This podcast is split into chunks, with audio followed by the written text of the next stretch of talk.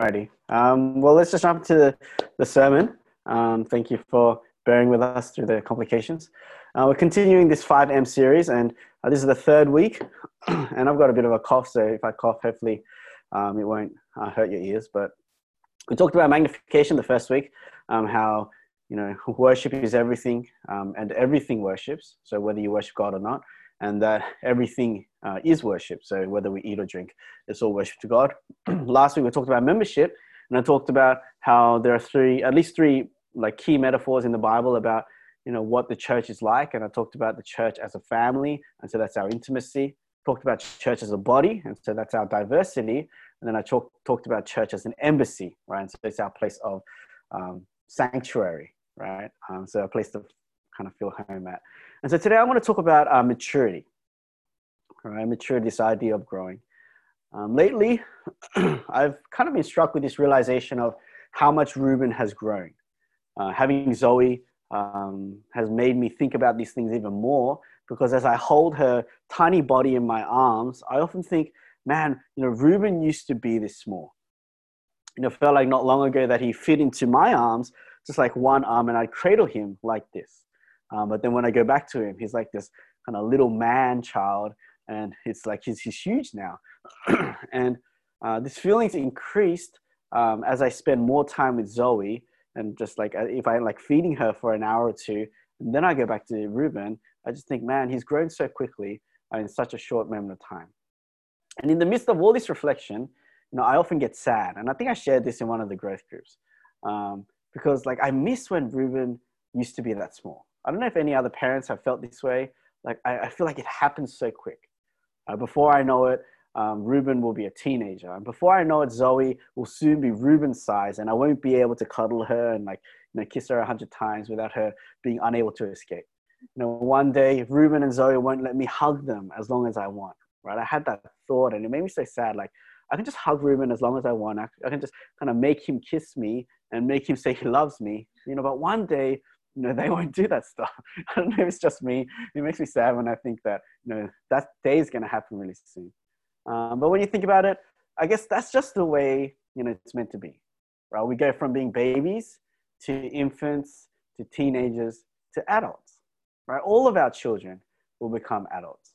They will grow bigger. They'll stop giving us affection you know, they won't want us to, you know, they won't hold on to us at daycare. Instead, when they get dropped off at school, they'll be like, you know, drop me off, you know, down the road because I don't want, you know, anyone to, anyone, one of my friends to see you.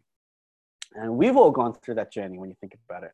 We've gone from, you know, babies all the way to adults. and we go through that in different ways and paths, um, but we all mature. And that kind of physical maturity we go through um, is paralleled by what happens in our spiritual lives. Right? So often what we see in the physical world is paralleled in the spiritual world because God has made both. Right? We go from babies to um, you know infants to adults, um, both spirit, physically and also spiritually. And so when you think about the language used in the Bible, uh, when we become Christians, um, we are born again, right? That's what Jesus said to Nicodemus. You have to be born again. And that language is purposeful. It's, it's implying that there is like a starting point in our Christian lives. Um, the apostle Paul talks about, you know, baby Christians. He doesn't use that phrase, but he says, you know, the, the immature Christians need to be fed spiritual milk right? And he contrasts that with the more mature Christians who need solid food, right? So even the Apostle Paul uses that language to describe what happens in our spiritual lives, right? We're meant to mature and grow from babies to infants to adults. All right? We are meant to mature as believers, right? It's an important aspect of what we're about. Just like as a human being, maturity is like a core aspect of what you're meant to do in life. And so today I'm going to talk about uh, maturity, and I've got two points. And the first one is about becoming. Right, our key uh, verse for today is uh, 2 Corinthians chapter 3, verse 18, just this one verse. Um, and Paul says, We all with unveiled faces, beholding the glory of the Lord, are being transformed into the same image from one degree of glory to another. Sorry. For this comes from the Lord who is the Spirit. Right? So the Apostle Paul is talking about this idea of transformation. Right? We are, um, as Christians, growing, um, maturing right, in this process of transformation. And the language he uses is one degree of glory to another. And so that language implies that this uh, transformation is not immediate. It's not just from one thing straight to another, but there is this gradual process that happens in a Christian's uh, growth or maturity, right? It's not an instantaneous occurrence. And we need to understand that it's not instantaneous. I mean, some things will be instant, but this uh, sanctification, we call it, this growth of maturity is ongoing. And we need to know that, or else we'll end up being uh, very frustrated and confused. Right? If we think that we're meant to be perfect and not sinning the moment we're saved, well, you're going to uh, be very disappointed every time you stumble. Uh, when you confront your weaknesses, uh, when you commit sin, you'll be wondering what's going on. So you need to accept uh, for yourself and when you look at other people that it is a process of becoming, right? To stop that feeling of frustration. Uh, maturity uh, or sanctification, I said, um, is ongoing, and that's in contrast to what we call justification and glorification. and uh, you may know these terms. If you don't know what justification, sanctification, and glorification is, um, they're quite important terms um, that you should uh, learn uh, as you go along. Um, but let me talk a little bit about it. Now, the Christian's order of salvation, right, the steps that happen in salvation can be broken up into many parts. And the three main parts that I'll emphasize are those three, right? The justification, sanctification, glorification. And let me explain what they are. Justification, it's immediate. And what justification is, it's that moment when you hear uh, the gospel call and you believe and repent, you are immediately in that moment are justified. You're made right with God, right? So before that point, uh, you're an enemy of God. Uh, God's anger and wrath is against you. But when you believe, you are justified, right? Immediately, right? Immediately, you go from darkness to light. You go from enemies of God to adopted children of God. Right? So your salvation, that point when you're saved, is an immediate uh, moment.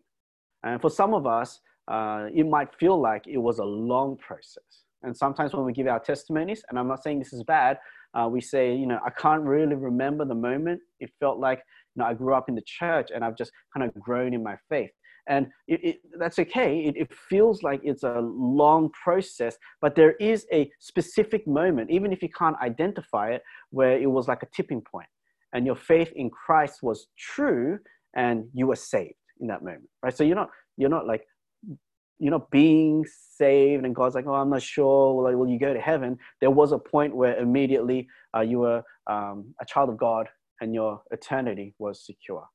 And maybe one way to think about it is like pregnancy, where it is like a long process of you know nine months, and even the process of labor feels like a long process, but the moment of birth is a specific moment, right? And so even though the process up to it was long. And so justification is, is, a, is an immediate thing. And if you're a Christian, that's something that's already happened to you. Now, the third one, if we skip sanctification, is glorification. And that's something we haven't yet encountered. Uh, that also is immediate. On the final day, when God will judge the world, uh, He will send all everyone to either heaven or hell. Uh, we believers will be made will be made perfect. We'll be exactly like Jesus, like in that moment, and we will be with no sin.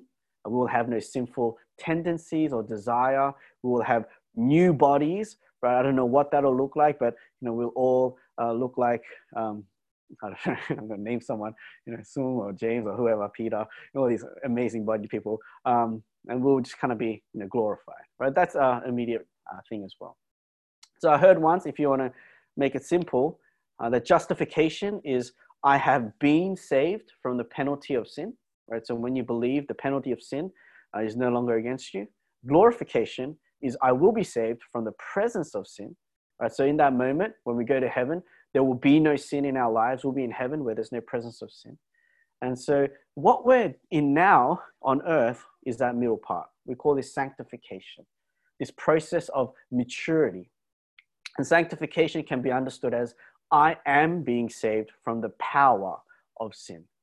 Right? We are in this kind of daily growth where uh, the battle against sin um, by the Spirit, uh, we are overcoming more and more, right? Day by day. Um, and we are being stronger, more mature, uh, more like Jesus Christ every day. And so, again, if you link that to our physical maturity, uh, that's what happens. It's a process over time, day by day, from infants um, to children to adolescents, uh, just constantly growing. And so, if we're meant to be maturing, uh, what are we maturing to become like, right? Uh, who are we growing to be like? And obviously, the answer is Jesus, right? And so we go to our passage. It says, We're beholding the glory of the Lord. We're being transformed into the same image. That same image is in reference to the Lord that he just spoke about. And so we're maturing to be like Jesus Christ, right? Ephesians 4:13. This is next week's verse, uh, but it says we're um, in this process of um, growing in the knowledge of the Son of God to mature manhood, right? So again, this idea of maturity to the measure of the stature of the fullness of Christ. So the person we're trying to be like, the person we're trying to grow to uh, image is Jesus himself.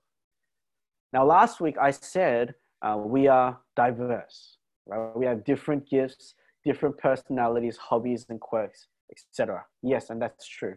Um, but at the same time, in some ways, we are exactly the same.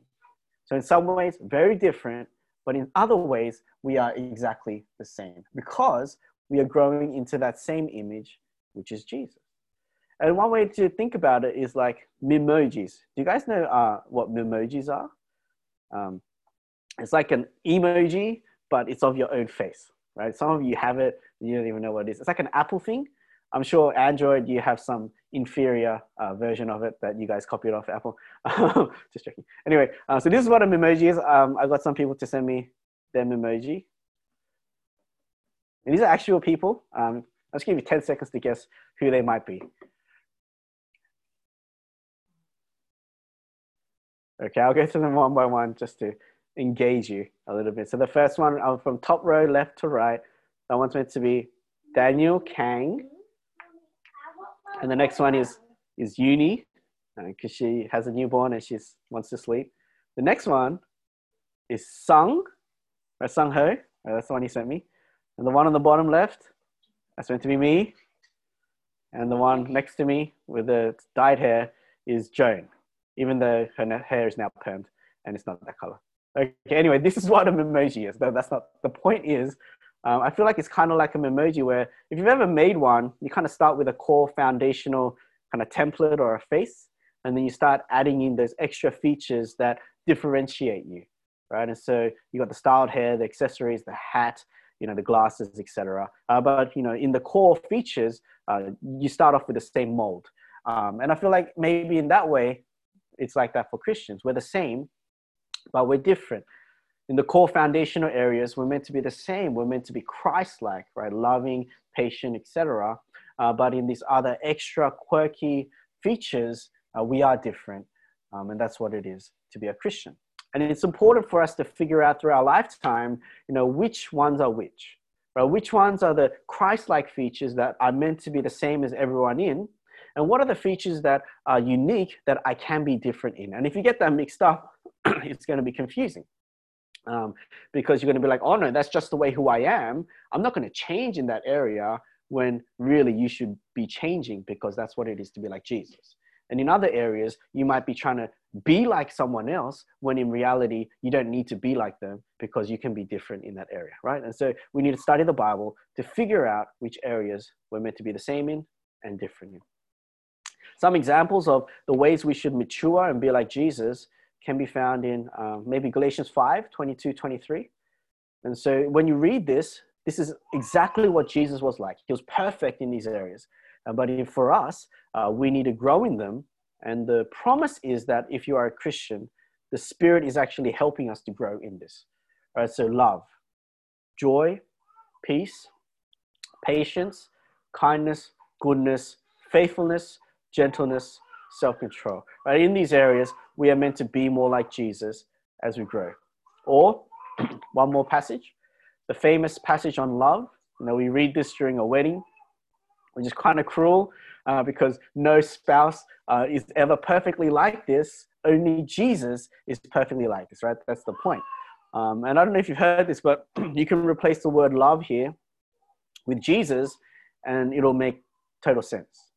Um, but you replace the word love with your name, right, and it'll be a good like moment of self-reflection of the areas you need to grow. So like Jesus is patient, he is kind, right? Jesus does not envy, he does not boast, right? Paul is not arrogant, Paul is not rude, right? And then you're like, oh no, that doesn't work, right? Does not insist on their own way, not irritable, not resentful, doesn't rejoice at wrongdoing, rejoices with the truth, etc. Right? So you kind of read these passages, and we are meant to grow in these. Um, you can go through the Bible and any characteristic that is good or holy or righteous, uh, Jesus fulfilled perfectly. And so as we read the Bible, we can see the areas that we are meant to be more like Jesus. I just want to say a few things before I move on to my next point.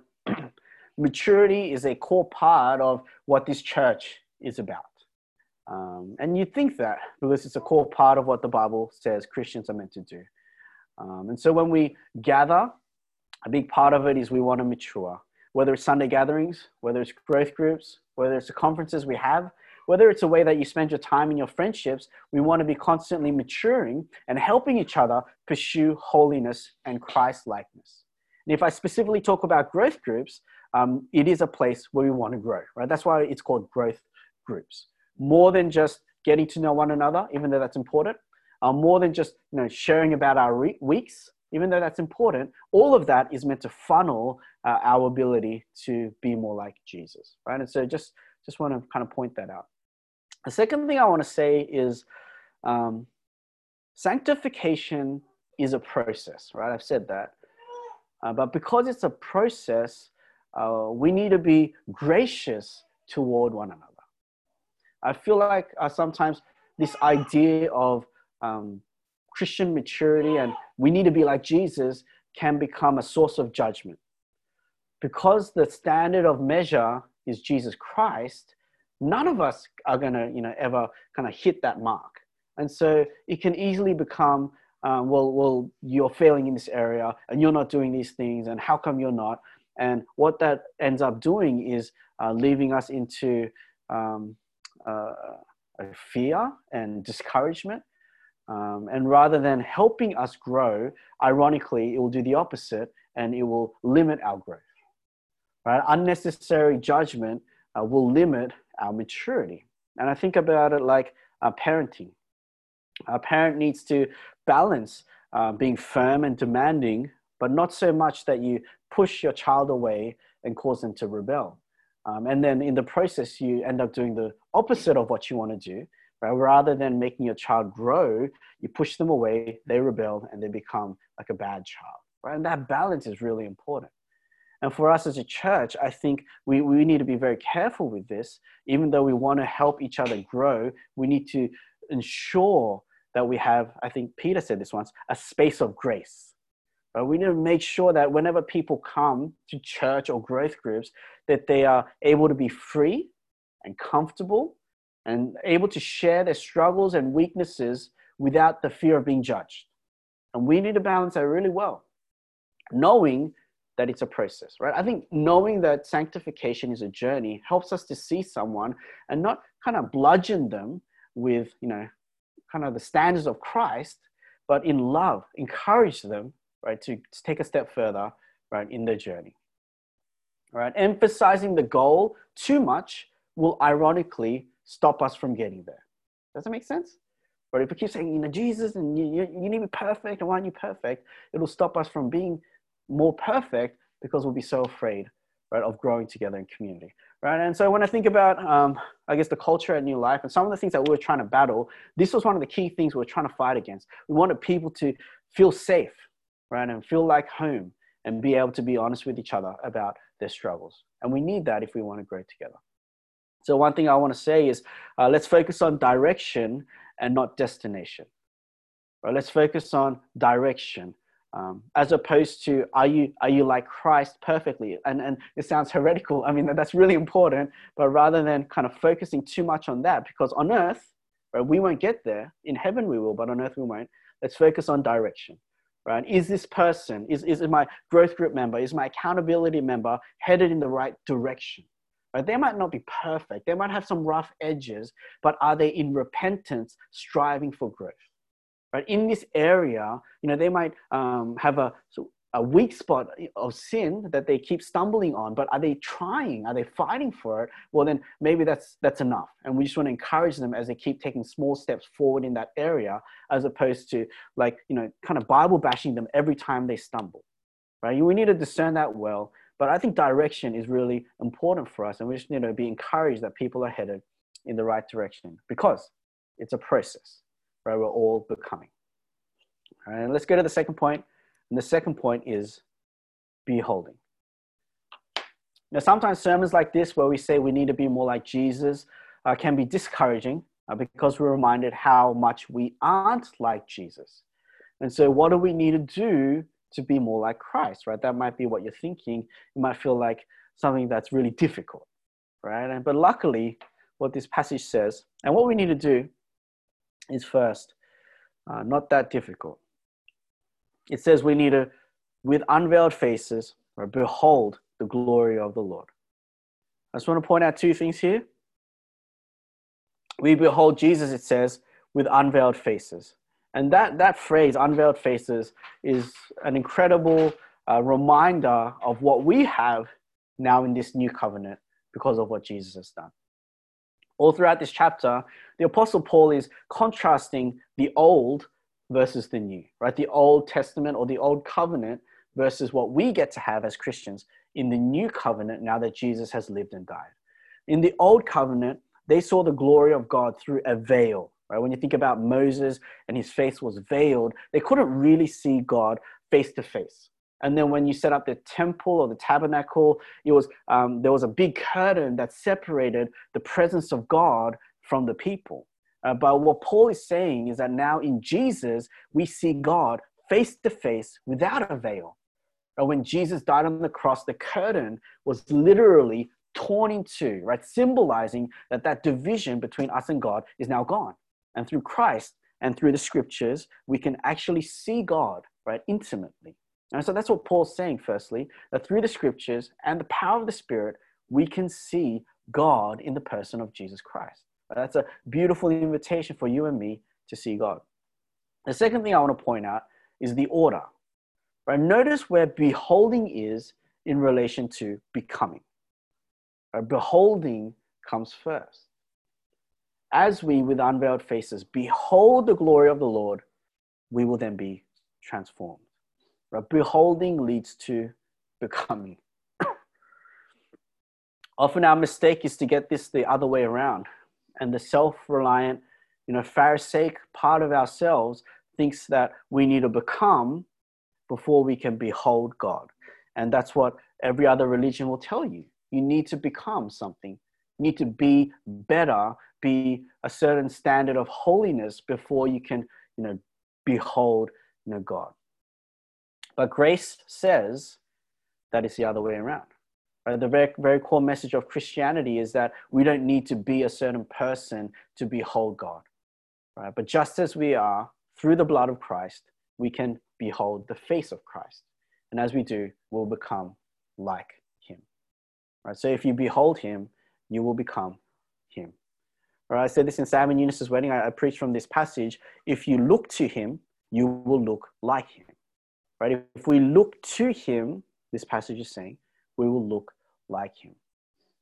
Uh, you've probably heard the term, you are what you eat. Uh, what this passage is saying is, you are what you see. Uh, what you choose to gaze upon, or what you choose to pour out your attention and affection on, you will become more and more like. Uh, this idea is uh, throughout the Bible. Um, you see it uh, through idol and pagan worship. Uh, Psalm 115, it talks about you know the idols of you know other nations and he kind of describes the idols they're of silver gold work of human hands etc but then in verse 8 he says those who make them become like them. So do all who trust in them.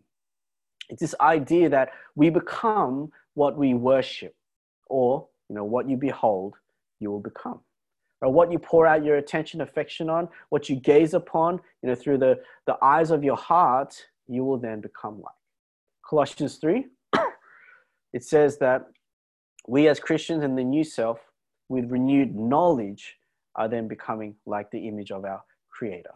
Right? So as we see Him through the scriptures, as we grow in our knowing of Him, our understanding of Him, our intimacy with Him, we will then become like Him. And so the second point is really this that we need to give our attention and affection to Jesus, or we need to gaze upon Him. And you know, this is kind of freeing. I don't know about you. It's, it's kind of freeing because um, when you think about, well, I need to be more like Jesus. What do I got to do, and what boxes do I have to tick? And you know, I got to try really hard. Well, the answer is really, well, you need to start here.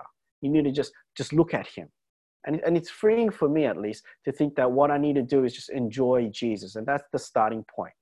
It's not that you don't need to do something. We need to do stuff, but you just need to make sure where you start off is is delighting and gazing and pouring out your affection on him. You know, they say that when uh, people date or they get married, uh, that they behave more like each other. Right? Small mannerisms like how they talk or how they act um, start to resemble each other. And it's kind of unavoidable because they see each other so often. Um, because you see them, you become like them, right? Um, but when you get married, uh, well, this is the weird thing that happens. Uh, people actually begin to look like each other. I don't know if you've, you've seen that happen. Um, people have said that about uh, Uni and I, like once we got married, they're like, oh, you guys are starting to look the same. And I don't know if that's actually a thing. Um, I used to think that with my brother and, and Sharon, that once they got married, they started to look like each other.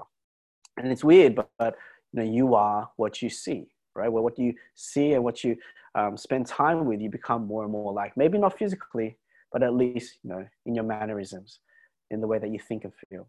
And so, how much more so than for us must we spend time with Jesus? How much more must we you know, look at Jesus? How much more must we, so we spend time with him? Right? If our goal is to become like him, well, then we must behold him. And if we're not beholding him, we won't become like him. Right? If, if we're not spending time on in our weeks with him, uh, we can't just uh, uh, like expect it to happen right, unless we're gazing upon him. I just want to point out one thing here. Um, there is hard work included in all of this. Uh, it's not just that we sit there and we look at Jesus, um, but the, the, reason why it's important that we, we do look at him is because even though we do some hard work, ultimately God has to do um, the transforming work. Uh, when you look at um, this passage, and it's a bit of a paradox. Um, you know, the passage we read, it says, um, For this comes from the Lord who is the Spirit, right at the end of the verses. All godly transformation is ultimately God's transformation. And so even though we do, you know, hard work and we put in the effort to fight against sin and build good habits, ultimately it's God's work, right? If you look at 1 Corinthians 15, it, it describes this paradox. Paul says, you know, by the grace of God, I am what I am, right? So he says it's, it's God's work, right? By the grace of God, I am what I am. And then he goes on, his grace toward me was not in vain. On the contrary, I worked harder than any of them. And so then Paul's now flipping and he's saying, no, no, no, I, I worked really hard. Okay. So in all of my, you know, my, my Christ likeness, in all of my ministry, I worked really hard. And then if you keep re- reading on, though it was not I. And you're like, what? This guy's, this guy's weird. He's like bouncing back and forth. It was not I, but the grace of God that is with me. And this verse, like if you read it, it seems to make zero sense. Except when you understand, this is again one of those paradoxes or tensions in the Christian life, where on one hand, when you want to become like Jesus, you got to work really, really, really hard. But on the other hand, ultimately, this is 100% God's work, right? And that doesn't seem to make sense, but this is what the Bible says. Right? This is where the song I think, Yet Not I, but Christ in Me comes from. This idea that everything right, in our sanctification is God's work, which is why it's so important for us to then go to God. Because even though I try hard, I acknowledge all of my hard work at the end of the day won't make me more like Jesus. Even sanctification is all God. And so we must go to Him, behold Jesus, and then we go and put in the hard work, knowing it's God at the end of the day. Right? For us, the daily fight is real. Uh, the devil every day is dangling before our eyes and our hearts, you know, things that we are meant to pour our attention and affection on. Right? He tells us these things are more important and a greater delight than Jesus himself. right? It's the oldest trick in the book. He did it in the garden. When Adam and Eve looked at the fruit, they said it was a delight to the eyes. And constantly, the eyes of our heart are being pulled to other things. And the Christian must ensure that they're looking to Jesus, to gaze upon him, because if we look to him, we will look like him, right? If we behold him, we will become him. And so, where this really lands is our quiet time your time in the Bible and your time in prayer.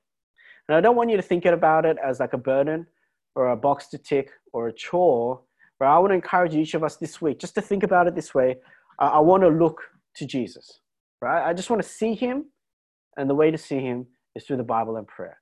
But I really want to uh, just urge us this week. I don't know what the rest of your weeks were like during COVID. I know um, it's, it's harder, we're busier, our routine is out of whack. And maybe you, you, you read your Bible on the train to work, but now you don't have that time. But I just want this week encourage you just to look to Jesus, behold him, right? because if we do that, we will become like him. Right? To balance that Mary Martha dynamic, sit before you serve. And so you are what you see, and all godly transformation is God's transformation. And so let's look to him. Right, as that hymn says, and we're just going to close with this hymn. Right, turn your eyes upon Jesus, look full in his wonderful face, and the things of earth will grow strangely dim in the light of his glory and grace. Um, that's the conclusion of this sermon.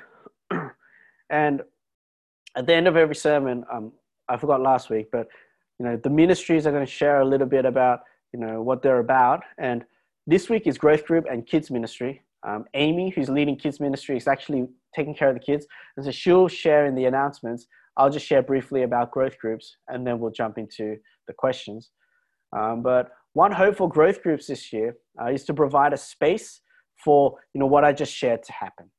Uh, we want genuine relationships where people don't um, don't have that fear of judgment, but feel free to be honest about what they're struggling with, so that you know we can help each other in that progression of sanctification um, to help us to look to Jesus and really see Him through the scriptures and prayer and, and see Him as, you know, the, our heart's delight, as the only one right, that can satisfy us. And as we look to Him, uh, hopefully then we will look like Him. Uh, one of the other things our goal is in growth groups um, is to have healthy, joyful leaders that don't burn out. Right? It's something we've been struggling with forever, but I want to have like healthy, joyful leaders that don't burn out, right? Because growth groups often feels like like it is so tough. I think it's one of the most difficult kind of things we can do in church. And often growth group leaders, it seems like they're, they're just burning out. And I don't know what the answer is, but we want to try to stop that. And I want to have a constant supply of future leaders, right? Something we've always struggled with, even now, right? We're struggling with. And maybe that'll lead to my next point. These are our growth group leaders that we have for the moment. John, uh, Kim, uh, Daniel Kang, Rebecca Hahn, Deborah Beck, and Mark Bay. Right, these are our growth group leaders. We have five confirmed. I'm, I'm just waiting on one or two. Sarah, Sarah Lee. Um, I'm, gonna, I'm chatting with her, um, but they're, they're five. Uh, but obviously, we, we have like 57 right now. And so um, pray for us. pray that we might, we might find some leaders. Um, and so now until launch, we're going to grow as leaders closer to each other, get to know each other, and just build like camaraderie.